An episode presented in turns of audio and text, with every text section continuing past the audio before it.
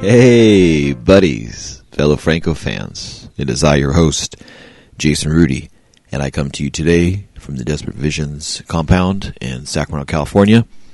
And for this episode 53, we go back to 1969 to film 26 of Jess Franco, and that would be The Bloody Judge. The reason I'm going back and doing film 26 and not film 53 is because we had already done film 53 earlier before I was going in order, and that is the other side of the mirror. So that's done already. So I think that's back down in like the 20s, 26 or 29 or somewhere around there. But yeah, you can go back and check on that one if you want to find that if you're going in order. But for this, we go to film 26.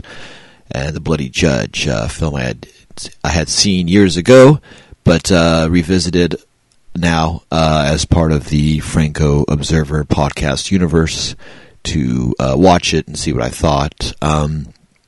It's cool because having already seen The Demons and watching that,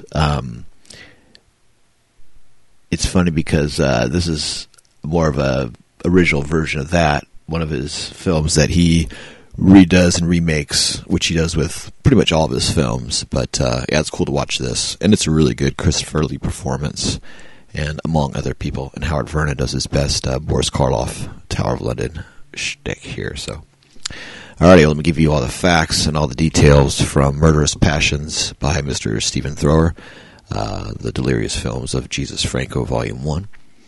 All right, The Bloody Judge, 1969, Spain, West German, Italy, Liechtenstein. Yeah, so remember, this is Harry Alan Towers, so he always got a lot of other people to put up the money, and he was always the main producer, but they always had a really good budget on his films. So anyway, 1969. Let's see here. Original theatrical title... in country of origin, Trial of the Witches in Spain, El Proceso de las Brujas, Germany, The Witch Killer of The Witch Killer of Blackmoor, Der Hexentöter von Blackmoor, Throne of Fire by Italy, Il Trono di Fuoco. Night of the Blood Monster was the U.S. Canada theatrical title.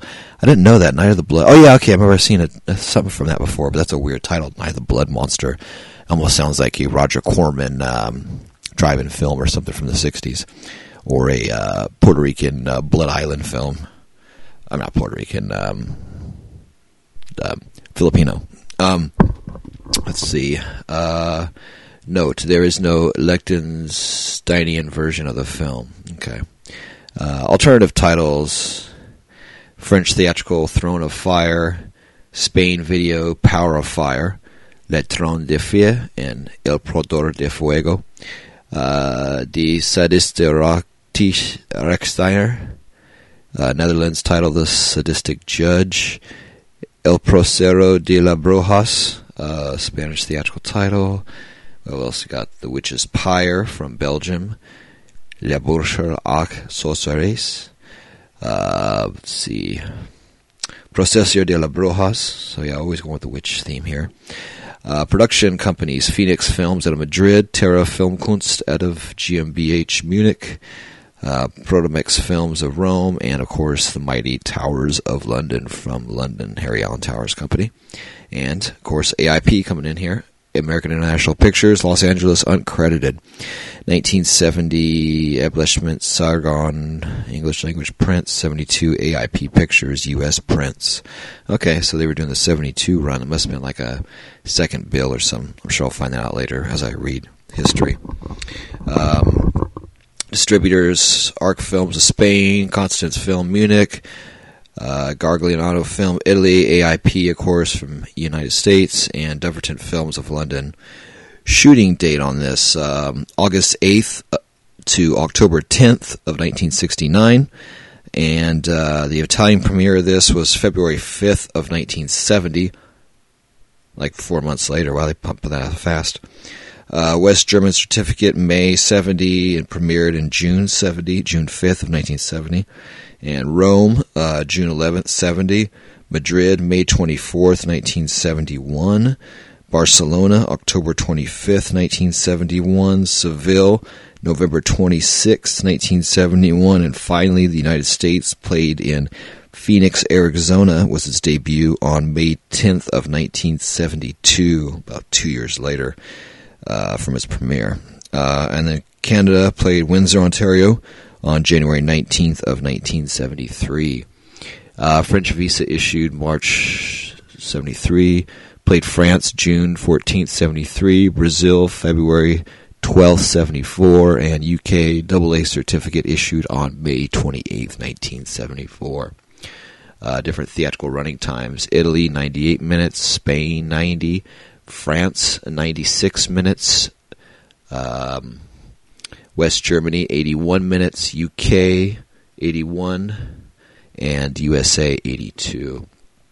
Cast on this film, Christopher Lee as Lord Judge George Jeffreys, Maria Schnell as Mother Rosa, a witch, Hans Hass as Lord Henry Harry Sefton, José María Prada as Palafox, Jeffreys' manservant, the beautiful and talented Maria Rohm as Mary Gray, Margaret Lee as Alicia Gray, Leo Jin as Lord Sutton of Wessex, Milo Quesada as Satchel, bailiff to Ward Wessex, Peter Martell played Barnaby, Blanco by Stephen Thrower, Howard Vernon, of course, as Jack Ketch, Jeffreys' executioner, Vincent Roca, Diana Lorys as Sally Downs. So it's cool. Diana Lorys is later in Nightmares Come at Night, and before this, she's in The Awful Dr. Orloff. So we get a few appearances by her. Credits directed by Jess Franco, based on original story by Harry Alan Towers, of course, as Peter Welbeck, his writing alias. Screenplay Anthony Scott Veitch and Michael Heller. Story and screenplay Jess Franco, Enrico Colombo. Let's see, there's quite a few on here. Music, Bruno Nicolai, really good soundtrack. Producer, Harry Alan Towers. Executive producer, Arturo Marcos Tretor in Spain. Of course, all the different producers for all the different territories and post-syncs and all that. So, all right. Kind of go over some of what Stephen Thrower says here. The most handsome and expensive-looking production in Jess Franco's long career, this closely resembles the sort of class product he is so often derided for failing to offer elsewhere. The Bloody Judge has decently researched historical context, sexy women in low-cut gowns, Christopher Lee, impressive battle scenes, masked marauders on horseback, all the pomp and fury of a well-heeled British horror drama. Kissing cousin to Michael Reeves' Witchfinder General and Michael Armstrong's Mark of the Devil, it's an absorbing tale with much to recommend it. It also delivers copiously as sadistic spectacle. In the uncut edition, the torture scenes are prolonged, nasty, and brutal to behold, with the agony suffered by Alicia on the rack, for instance, among the bloodiest Franco has ever depicted. Let's see. It says Franco really was anti-authoritarian, an active rebel in his homeland, a man who repeatedly incurred the wrath of the Spanish censor board in a country under the rule of its own Judge Jeffreys, in parentheses. On the other hand, he's also a sadistic voyeur par excellence, relishing the retreat of censorship and using every opportunity to film sexy or nasty scenes, knowing that although they won't make it into every version, he'll get away with it in one market or another. The torture of Alicia goes on for almost 3 minutes in the uncut version. That's a long time for a film made in 1970. Franco was getting high on sex and violence, and it must be violence committed by evil state villains, so be it. Franco both decries characters like Jeffreys and his torturing hangman Ketch, and relishes the vicious spectacle of their cruelty. The torture of Mary Gray is gratuitously nasty and protracted, with much leering for both the torturers and Franco's equally lecherous camera. On the other hand, a montage about an hour into the film, including shots of torn flesh and teeth being yanked out of screaming mouths, turns out to be a nightmare from which Judge Jeffreys awakens with a jolt and a hypocritical shudder. Although Jeffreys condemns people to such horrors, he never witnesses the results of his own decisions and has no stomach for the details, a point made even more forcefully later when he observes an execution in progress and staggers away sickened. So we have violence as kinky spectacle mixed with violence as moral commentary, a gruesome and inconsistent cocktail likely to cause indigestion if consumed without a chaser of irony. However, Franco is not simply having a ball with the old in and out and lashings of ultraviolence. He's also getting his kicks from working with some fine British actors. The scenes in which Christopher Lee and Leo Jin go head-to-head are not only beautifully acted and dubbed, thankfully, by the actors themselves, they're also immaculately shot and given the emphasis they deserve in terms of pacing and presentation. Howard Vernon, too, gives his role as Jack Ketch some pep, although one could argue he's hamming it up a little. Let's see. Maria Schnell is suitably sorrowful and otherworldly as an isolated cave-dwelling witch, but in the end this is Christopher Lee's film, and he pours the rich, dark claret of his personal grandeur into the part.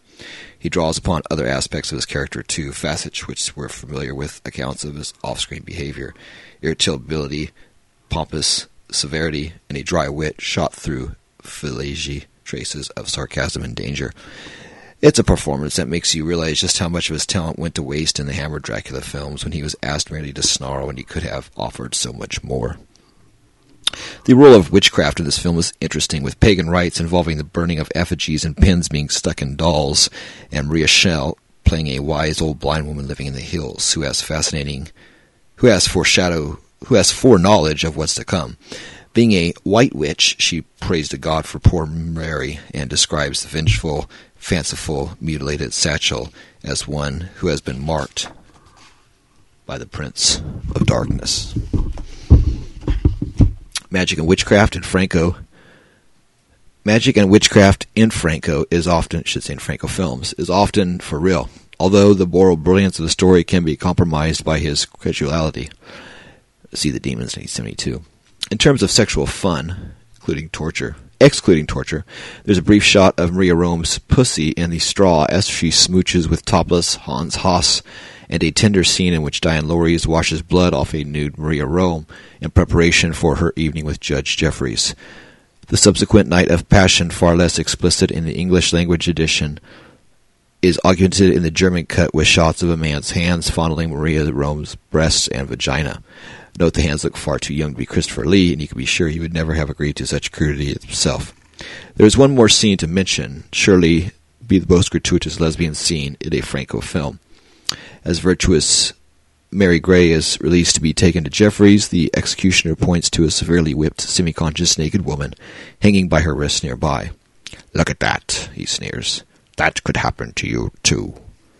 At this point, in an act, I suppose, of Christian compassion, Mary proceeds to lick the blood from the naked woman's legs and midriff before embracing her breast to breast. Cutaways to Vernon leering at this unexpected lesbo action remind us that this spectacle of degradation, masquerading as pious tenderness, has been arranged to appeal to the Ketchian side of our natures. So, The Bloody Judge offers classedness amid lashings of low sleaze. In terms of dynamicism and genuine action, the depiction of the Battle of Sedgemoor between King James' army and the Duke of Monmouth's rebels is the most spectacular sequence Franco ever shot. With no expense spared, cannons by the score, and multiple soldiers on horseback, it's beautifully composed, expertly edited, and avoids the usual inexperienced extras flying through the air before the explosives go off. The Bloody Judge may exhibit Franco's usual pacing issues along with some occasionally bizarre dubbing, but generally it's as shrewdly commercial a film as Franco has ever made. All right. Cast and crew. Maria Rohm looks stunning here, but she's strangely remote, putting the minimum of anguish into her role. Seeing her sister burnt as a witch, she fails to dredge up a single tear, managing just a single, "Oh no." Howard Vernon, on the other hand, modeling his performance on Boris Karloff's Mord in Tower of London, 1939, is evidently having a thespian's ball with the role of Jack Ketch, looking like a cross between Marty Feldman in Young Frankenstein and Terry Gilliam in Monty Python's Spanish Inquisition sketch. He exudes maniacal glee as the sadistic relish of the truly depraved. Also hamming it up like nobody's business are the dubbing artists in the English language version. Their constant mutterings go well beyond the usual "rebarb, rebarb," turning every crowd scene into a medley of facetious comments. For instance, when Judge Jeffreys is about to pronounce sentence on Alicia, a Bible is brought forward on a cushion in preparation for the solemn oath of court. "Ooh, it's a Bible," someone twitters in the background. When Alicia confounds expectation by readily kissing the book, the same woman gasps, "Witches don't kiss Bibles." Hans Hass Jr. would soon be back in Franco's X-312, Flight to Hell, 1971. A handsome young pop singer turned actor, Hass was the son of a prominent German marine scientist and deep-sea explorer. He released numerous singles between 1964 and 74, and scored his biggest hit in 1972 with a German-language version of the Don McLean hit American Pie, which, on a side note, is a song I hate. He frequently worked with his father, directing documentaries and traveling with him to deep-sea diving sites, and in 1974 he starred in Death in the Deep, a.k.a. Deadly Jaws, a drama based on his father's adventures. His last recorded work was an album of meditation chill-out compositions called Magic Mushroom, 2005. Tragically, he took his own life in 2006 at the age of 62. Note, Dennis Price was originally cast as Lord Wexus, a role eventually played by Leo Jin. A news article in Variety listed the cast as Christopher Lee, George Sanders, Pierre Angeli, and José María Prada. Of course, only Lee would actually appear in the film. Music. Bruno Nicolai once again pulls out all the stops to create a belter of a score, with a shrill, threatening brass motif alternating with swooningly romantic strings. A tinkling harpsichord pops up here and there, suggestive of similar plotting behind formal appearances.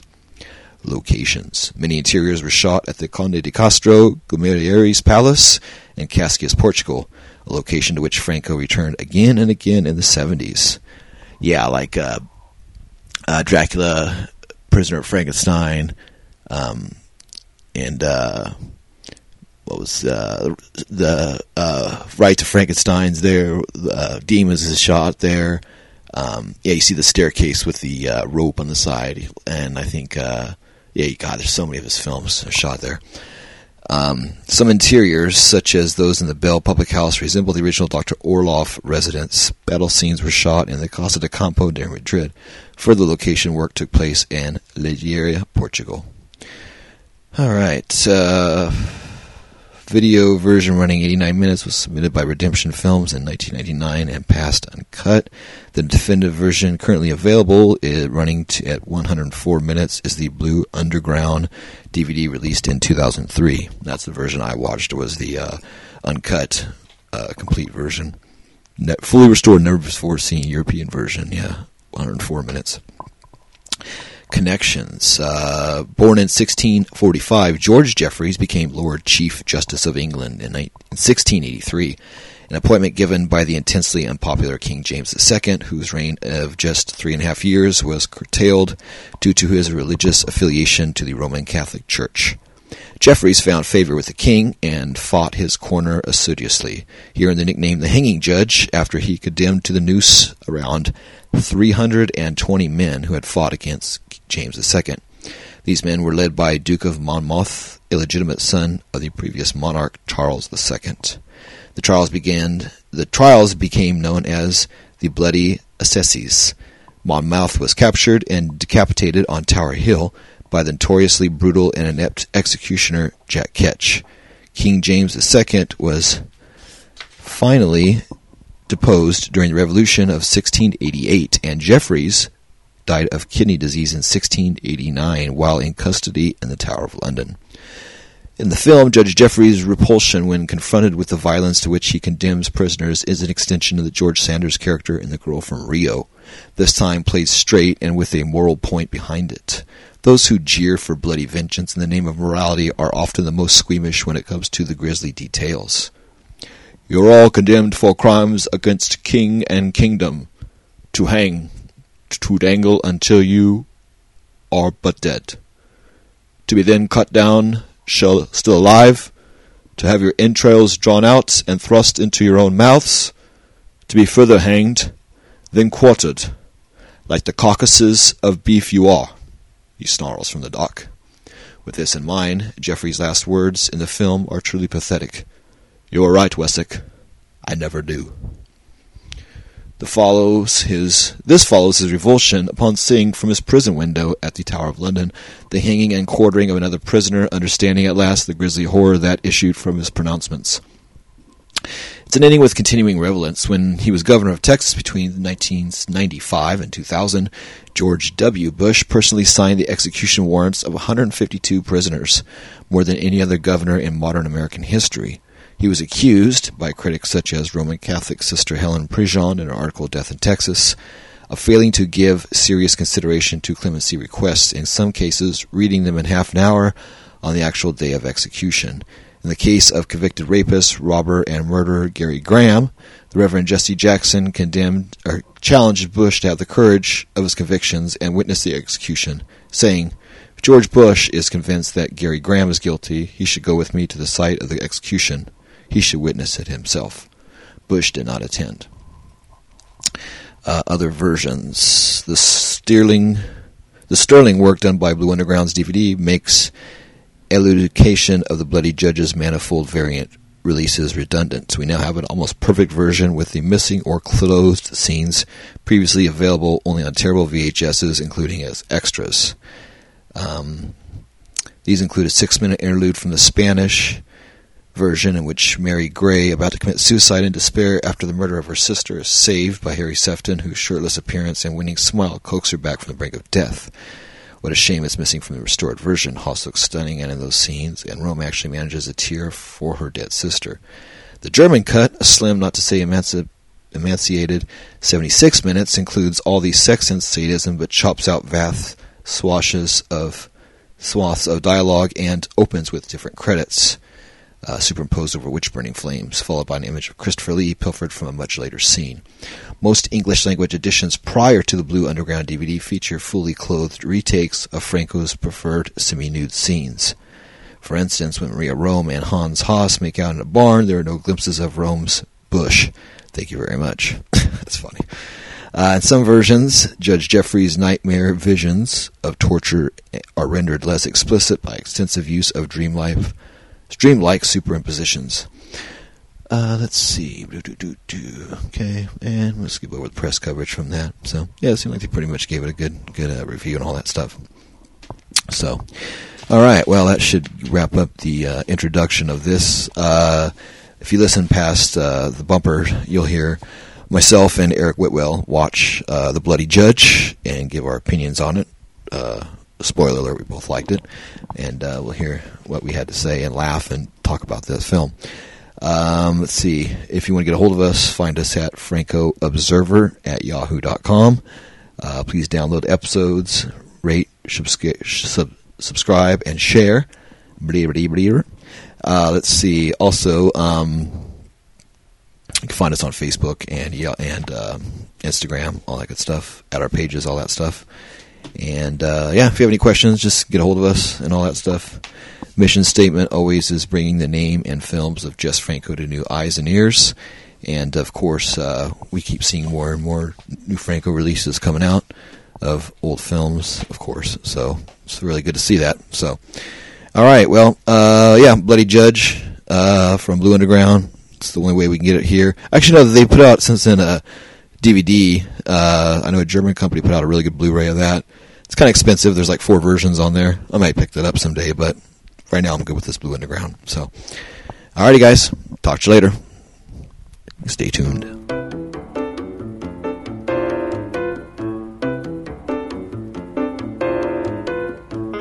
Hey, fellow Franco fans. It's your other fellow Franco fan, fucking Jason Rudy, coming to you live today from the Desperate Visions compound, where we're bringing you episode 53, film 26, because film 53 is The Other Side of the Mirror, and we've already done that film. So bring to you today. Guest reviewer, guest co-host for most of this shebang, Mr. Eric Whitwell. Hey! Hey. So we watched Jess Franco's early film with Mr. Harry Alan Towers, film 26, The Bloody Judge, which is a precursor to The Demons. The Demons. I always get fucking demons and witches mixed up. I always have to stop in my brain and think which film I'm referring to. But yeah, The Demons, almost a earlier precursor to that. So I'm going to go ahead and read the synopsis of that, and then we'll get to you and get Eric's opinion of the film and go from there. All right, synopsis.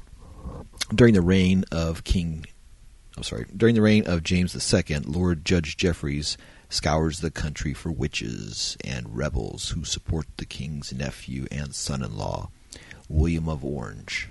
Jeffreys is totally unscrupulous and has no qualms about using the former as a means to prosecute cases against the latter. Young and beautiful Alicia Gray is picked up by Jeffreys' man as a maypole dance with a young man called Capt. That's weird. Her lover, who's known to support William of Orange. Capt is killed on the spot, and Alicia is brought before Judge Jeffreys, who declares her a witch and sends her to be tortured by his executioner, Jack Ketch. Alicia's sister Mary Gray approaches Jeffreys and begs for her sister's life, but to no avail. After enduring terrible agonies, Alicia is finally burned alive. While in the loyalty, Jeffreys visits the Earl of Wessex to berate him. There has been a groundswell of support in the region for William of Orange. Jeffrey warns Wessex that his son, Lord Harry Sefton, has remained close friends with Barnaby, a known rebel. Wessex manservant Satchel inadvertently mentions in Jeffrey's presence that Harry is involved with Mary Gray, knowledge which Jeffrey gleefully seizes upon to put pressure on Wessex. Jeffrey insists upon meeting Mary, but before he can do so, he receives word that the Duke of Monmouth's forces are attacking, and the rebellion against King James requires his presence. Satchel is ordered to hold the girl prisoner while Jeffrey deals with his military responsibilities. Satchel tries to rape Mary, but she manages to pull free, burning her attacker's face in the struggle. Satchel, now bitterly hateful of Mary and the Wexes, signs up to work for Jeffreys. Wessex, Harry, Barnaby, and Mary Gray are now vulnerable to the Bloody Judge and his wicked machinations. Within the Monmouth Rebellion, successfully put down, Jeffreys turns his attention to the beautiful Mary. It's just interesting because that synopsis is only part of it. So, Eric, what did you think of the film? It was really good, man. Really, really, really good. And so many different levels. The acting, the costumes, the... Everything was really good. The effects, the sheer scope of it was huge. Yeah, everything from first of all, the production design, like everything looked pretty goddamn spot on. Like all the materials they used, the dialogue, the locations. They speak of locations you recognized first, and I saw afterwards the famous castle he uses all the time with the staircase with the rope down the side and everything, and start to judge the rest of the place compared to that, Christopher Lee's place in this. So it's cool. He has the Dracula's castle, basically the later films, that's Dracula's castle. So Dracula gets there. But yeah, I mean, everything is really top rate on this film. One of the things in, Murderous Passions Volume 1 by, Mr. Stephen Thrower, he kind of nails it on the head. Like in the first thing he goes, the most handsome and expensive-looking production in Jess Franco's long career. This closely resembles the sort of class production he is so often derided for failing to offer elsewhere. The Bloody Judge has decently researched historical context, sexy women in low-cut gowns, Christopher Lee, impressive battle scenes, masked marauders on horseback, all the pomp and finery of a well-heeled British horror drama. A kissing cousin to Witchfinder General and Mark of the Devil. Yeah, definitely. It's like, because it's like he has way more people than a typical Jess Franco film, But he doesn't have like hundreds of people, but the 20 or 30 has looks totally believable. They got cannons that shoot real things, and guys on horseback and sabers, and good sound design and stuff, and all the way through, you know. But before we go on back sound design, that kind of triggered a thought to me. I'm going to go through and hit the list real quick, because a couple of sounds, I was like, oh, that's right. Yeah. Okay, so in this film, number one, body of water, yes. Yes. We see it 2-3 times, not too much. Sailboat or boats, didn't see any of this at all. Palm trees you were looking for, and I don't think you saw any. No, there was... Yeah. No, just foliage, but that's about it. Not many palm trees in England, I guess. Yeah, it's true. Yeah, I got to kind of think of the context and everything. Jungle sound effects, yes. Yeah. Some piped-in birds and tropical things. It's funny. Chained up person, number 6, definitely lots of that. Number 7 and 8, no dance scenes on stage, stripping, or no club scenes dancing. Jazz music, no, not really jazz, more of a kind of a classical and instrumental score by Bruno Nicolai is probably one of his best ones, but definitely not jazzy, but very light. Number 10, excessive zooms. Maybe not excessive, but there was some funny zooms. Yeah, there definitely was some zooms. Yeah, but it wasn't like excessive. Yeah, I just kind of saw on the hands and certain parts were very funny. Out of focus shots, there's a few on that we were laughing about. Number 12, mirror shots. I don't think I caught any of this. I know. 13, mind control theme. The witchcraft hysteria, kind of, but not really technically, but...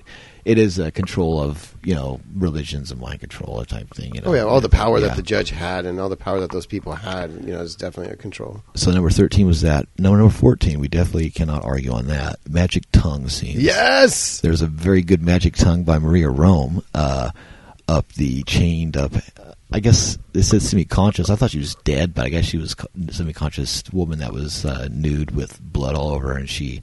licks up her leg and up her back and between her legs. And I would have reacted. See, that's the thing. She had to have been semi-conscious or dead, because when you get licked in those areas, you react. Your leg's going to move a little bit. Ooh. And she's giving her a tongue bath to make her feel better, almost like Lena has that girl lick her culo later on, to clean it. And she uses her tongue to clean the wound in this scene. So happy to see the tongue. Yeah, it was really good. Yeah. So that was Lena's... forefather, or Lena's foremother. It'll be interesting to see which film did the tongue come out first in. Yeah, let's see the first licking scene in the Franco film.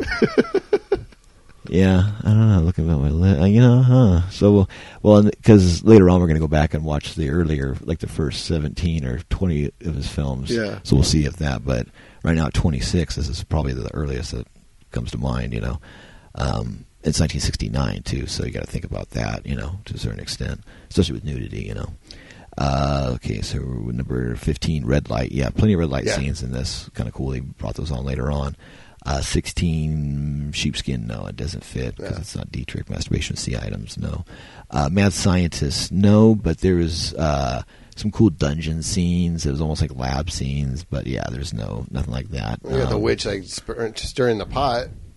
That's true. That's true. Actually, witchcraft, they're doing herbs and doing spells and potions. That's a toss-up. Because it's not science, it's superstition. Yeah. But it was still, it's a predecessor. 18 fish tank shots, no. No. 19 talking parrots or animals, no. That would have been dope, though. Yeah, that would be pretty good. Number 20, end credits, yes or no? Yes. Definitely end credits. Number 20, handwritten signs or notes, no. There was a pub called The Bell. Yeah, a painted The Bell sign, which we were looking at, but it looked really good, so it wasn't cheesy. Number 22, spiral staircase shot. No, I didn't see anything like that. Staircase going down in the famous castle, but no spiral staircase. Inept cops. Not really any cops. Well, no, but I mean the law. The ineptity of the carrying out sentences to people that really weren't witches. I mean, more corrupt cops. Yeah, that's more corrupt. Corrupt than inept. I mean, through corruption is inept because you're not doing your job correctly. But yeah, I think more like bungling. Right. Not finding the true criminal and stuff. And in this, actually, got the guy and stuff. So. Number 14, belly chains, no, but we thought hay in the scene with Maria Rohm might have been a belly chain for 2 seconds. It shimmered. too. I'm not going to go over everything. But, yeah, this the cast is really good in this. Christopher Lee is really good. He puts in a really good performance. It doesn't seem like he's just being in the film or doing his role. He looks like he gives a shit and turns in a really good performance. He's really like one scene, because he's a tall dude, one scene Eric's like, damn, he looks so tall compared to everybody else in the scene. He looks like just towers over people in the scene where Maria Rohm first comes in. And we have Maria Schnell as Mother Rosa, a witch. She's good, a small part. It's funny, he reuses that later in The Demons, you know, with the blind woman in the cottage, and you see her twice, like in the beginning and at the end of the film on that. And then you have Hans Hass as Lord Henry, José Parada as Jeffrey's manservant, Maria Rohm as Mary Gray. Yeah, her and Christopher Lee are probably like the two stars of the film, like, because she's in it the most, I think, you know, of everybody. And, yeah, she looks really good in this film. She's so beautiful. And, yeah, she's in this version, too. So this is like we saw the Blue Underground International version, which has all this stuff put in. So there's quite a few, especially for the time 1969, shows her vagina and in the hay and full fucking camera on her and stuff. And then a couple scenes of her having sex with Christopher Lee stand-in and then the other guy. And then a couple scenes of her nude and stuff. And, yeah, she's Harry Alan Towers was a very lucky man. That's for sure. But, yeah, and then Margaret Lee's in it, but she's wasted. She's Alicia Gray, Maria Rohm's sister in this film. She's in it a little bit. She's the witch that's sentenced and hung and that. She's really great looking, but she's used too quick. But taking her place, though, where is she at? Diana Lorys comes in, though, and she's in before Awful Dr. Orloff, and later in Nightmares Comes at Night. And she doesn't show nudity in this, does she? No, but in Nightmares Comes at Night, she's nude all the way. So it's funny. So in Orloff, she doesn't get naked. In this, she doesn't get naked. It's really close, though. She's a scene where she's hung up and she's whipped, and they have her clothes cut all around her strategically, but her boobs are covered and everything. It's pretty funny. You can see that. They wanted to show something, but she wouldn't do it or whatever. But by Nightmares Comes at Night, she did complete nudity for him and stuff. So Franco gets his way after a while. He has to cast her a few times until she feels comfortable, and I guess he's got her nude in that. But yeah, she's really good in this. She kind of looks like Sophia Loren, kind of. Yeah, got that Spanish look, the skin, the olive skin, and the beautiful red hair and everything. Super beautiful. Yeah, super super beautiful. And then of course you got Howard Vernon as Jack Ketch, Jeffreys' executioner. And the first thing I saw and read the book, and Stephen Thrower said the same thing. Definitely looked like he was doing his riff on Boris Karloff from the Tower of London film. And then he also looks later on like Marty Feldman copied his look for Young Frankenstein.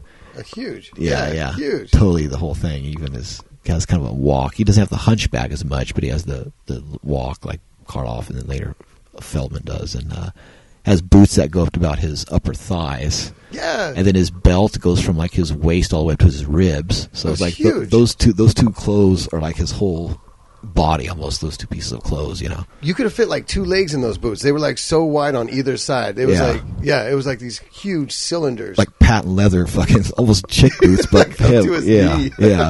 It was crazy. Yeah, he was probably. I mean, there's a lot of cool dressers in this. Like, you got all the frills and all their velvet and all that shit, and Howard Vernon is like black, just fucking death. Even his outfit is really fucking cool compared to everybody else's as well. Everybody had their own style in this, you know.